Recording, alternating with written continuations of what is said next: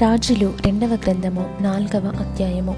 అంతట ప్రవక్తల శిష్యులలో ఒకని భార్య నీ దాసుడైన నా పెనిమిటి చనిపోయెను. అతడు యహువయందు భక్తి గలవాడయుండెనని నీకు తెలిసేయున్నది. ఇప్పుడు అప్పులవాడు నా ఇద్దరు కుమారులు తనకు దాసులుగా ఉండుటకై వారిని పట్టుకొని పోవుటకు వచ్చి ఉన్నాడని ఎలీషాకు మొరపెట్టగా ఎలీషా నా వలన నీకేమి కావలెను? నీ ఇంటిలో ఏమి ఉన్నదో అది నాకు తెలియజెప్పుమనెను. అందుకామె నీ దాసురాలనైన నా ఇంటిలో నూనె కుండ ఒకటి ఉన్నది. అది తప్ప మరేమీయూ లేదనెను. అతడు నీవు బయటికి పోయి నీ ఇరుగు పొరుగు వారందరి యొద్ద దొరకగలిగిన వట్టి పాత్రలన్నిటినీ ఎరవు అప్పుడు నీవు నీ ఇంటిలోకి వచ్చి నీవును నీ కుమారులను లోపల నుండి తలుపు మూసి ఆ పాత్రలన్నిటిలో నూనె పోసి నిండినవి ఒక తట్టున ఉంచమని ఆమెతో సెలవీయగా ఆమె అతని యొద్ద నుండి పోయి తానును కుమారులను లోపల నుండి తలుపు మూసి కుమారులు తెచ్చిన పాత్రలలో నూనె పోసెను. పాత్రలన్నీ నిండిన తరువాత ఇంకా పాత్రలు తెమ్మని ఆమె తన కుమారునితో చెప్పగా వాడు మరేమీ లేవని చెప్పెను. అంతలో నూనె నిలిచిపోయెను. ఆమె దైవజనుడైన అతని యొద్దకు వచ్చి సంగతి తెలియజెప్పగా అతడు నీవు పోయి ఆ నూనెను అమ్మి నీ అప్పు తీర్చి మిగిలిన దానితో నీవును నీ పిల్లలను బ్రతుకుడని ఆమెతో చెప్పెను. ఒక దినమందు ఎలీషా షూనేము పట్టణమునకు పోగా అచ్చట ఘనురాలైన ఒక స్త్రీ భోజనమునకు రమ్మని అతని బలవంతము చేసెను గనుక.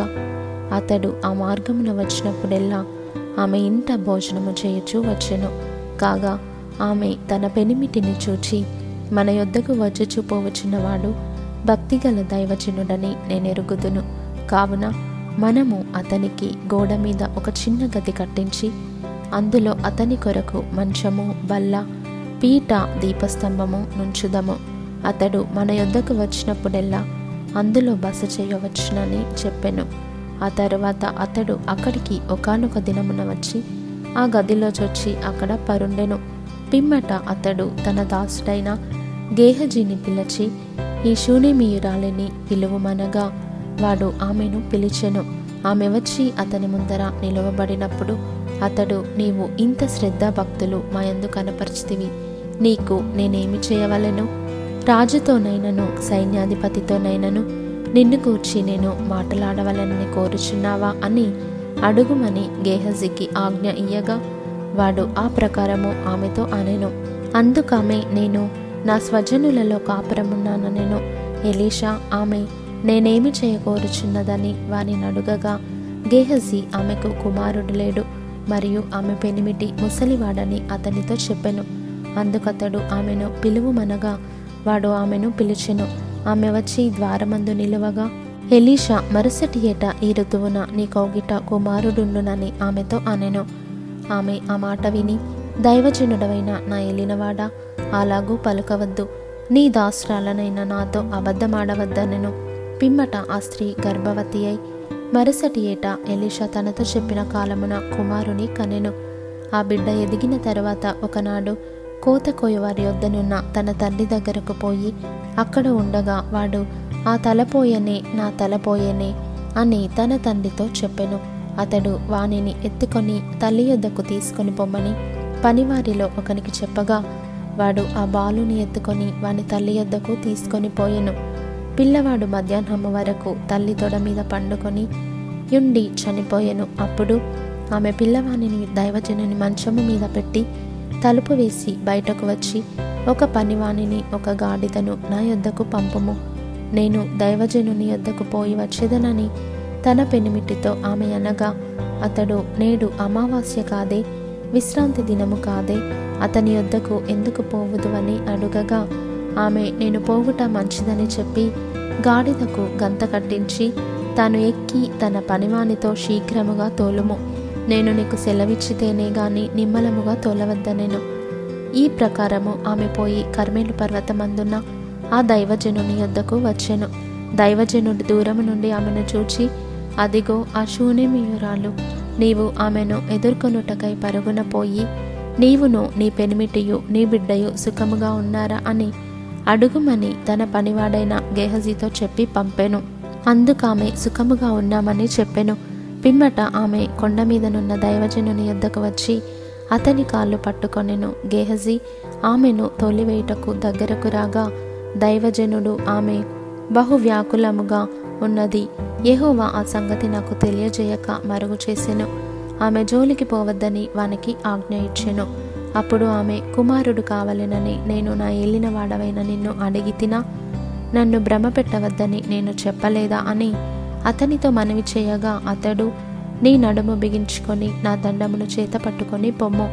ఎవరైనాను నీకు ఎదురుపడిన ఎడల వారికి నమస్కరింపవద్దు. ఎవరైనాను నీకు నమస్కరించిన ఎడల వారికి ప్రతిమర్యాద చేయవద్దు. అక్కడికి పోయి నా దండమును ఆ బాలుని ముఖము మీద పెట్టుమని గేహజీకి ఆజ్ఞ ఇచ్చి పంపెను. తల్లి ఆ మాట విని యహోవ జీవముతోడు నీ జీవముతోడు నేను నిన్ను విడవనని చెప్పగా అతడు లేచి ఆమెతో కూడా పోయెను. గేహజీ వారికంటే ముందుగా పోయి ఆ దండమును బాలుని ముఖము మీద పెట్టెను గాని ఏ శబ్దమును రాకపోయెను. ఏమీయు వినవచ్చినట్టు కనబడలేదు గనుక వాడు ఎలీషాను ఎదుర్కొనవచ్చి బాలుడు మేలుకొనలేదని చెప్పెను. ఎలీషా ఆ ఇంట జొచ్చి బాలుడు మరణమయ్యుండి తన మంచము మీద పెట్టబడి ఉండుట చూచి తానే లోపలికి పోయి వారిద్దరే లోపలనుండగా తలుపు వేసి యహోవాకు ప్రార్థన చేసి మంచము మీద ఎక్కి బిడ్డ మీద తను చాచుకొని తన నోరు వాని నోటి మీదను తన కండ్లు వాని కండ్ల మీదను తన చేతులు వాని చేతుల మీదను ఉంచి బిడ్డ మీద పొడుగుగా పండుకొనగా ఆ బిడ్డ ఒంటికి వెట్ట పుట్టెను. తాను దిగి ఇంటిలో యువతల నుండి అవతలకు ఒకసారి తిరిగి నడచి మరల మంచము మీద ఎక్కి వాని మీద పొడుగుగా పండుకొనగా బిడ్డ ఏడు మారులు తుమ్మి కళ్ళు తెరచెను. అప్పుడతడు గేహజీని పిలిచి ఆ శూన్యమీయురాలిని పిలుచుకొని రమ్మనగా. వాడు ఆమెను పిలిచెను. ఆమె అతని యొద్దకు రాగా అతడు నీ కుమారుని ఎత్తుకొనుమని ఆమెతో చెప్పాను. అంతటా ఆమె లోపలికి వచ్చి అతని కాళ్ళ మీద సాష్టాంగపడి లేచి తన కుమారుని ఎత్తుకొని పోయెను. ఎలీషా గిల్గాలునకు తిరిగి రాగా ఆ దేశమందు క్షామము కలిగి ఉండెను ప్రవక్తల శిష్యులు అతని సమక్షమునందు కూర్చుండి ఉండగా అతడు తన పనివాణిని పిలిచి పెద్ద కుండ పొయ్యి మీద పెట్టి ప్రవక్తల శిష్యులకు కూర వంట చేయమని సెలవిచ్చెను. అయితే ఒకడు కూరాకులు ఏరుటకు పొలంలోనికి పోయి వెర్రి ద్రాక్ష చెట్టును చూచి దాని గుణమెరుగక దాని తీగలు తెంపి ఒంటి నిండా కోసుకొని వచ్చి వాటిని తరిగి కూరకుండలో వేసెను. తినుటకు వారు వడ్డింపగా ప్రవక్తల శిష్యులు రుచి చూచి దైవజనుడా కుండలో విషమున్నదని కేకలు వేసి దానిని తినక మానిరి. అతడు పిండి కొంత తెమ్మనెను. వారు తేగ కుండలో దాని వేసి జనులు భోజనము చేయుటకు వడ్డించడని చెప్పెను. వడ్డింపగా కుండలో మరి ఏ జబ్బు కనిపింపకపోయెను. మరియు ఒకడు బయల్షాలిష నుండి మొదటి పంట బాపతు యవల పిండితో చేయబడిన ఇరువది రొట్టెలను క్రొత్త గోధుమ వెన్నులను కొన్ని పండ్లను తీసుకొని వచ్చి దైవజనుడైన అతనికి కానుకగా ఇయ్యగా అతడు జనులు భోజనము చేయుటకు దాన్ని వడ్డించమనెను. అయితే అతని పనివాడు నూరు మందికి వడ్డించుటకు ఇవి ఎంతవని చెప్పగా అతడు వారు తినగా మిగులునని యహోవా సెలవిచ్చి ఉన్నాడు గనుక జనులు భోజనము చేయునట్లు వడ్డించమని మరలా ఆజ్ఞ ఇచ్చెను. పనివాడు వారికి వడ్డింపగా యహోవా సెలవిచ్చినట్లు అది వారు తినిన తరువాత మిగిలిపోయెను.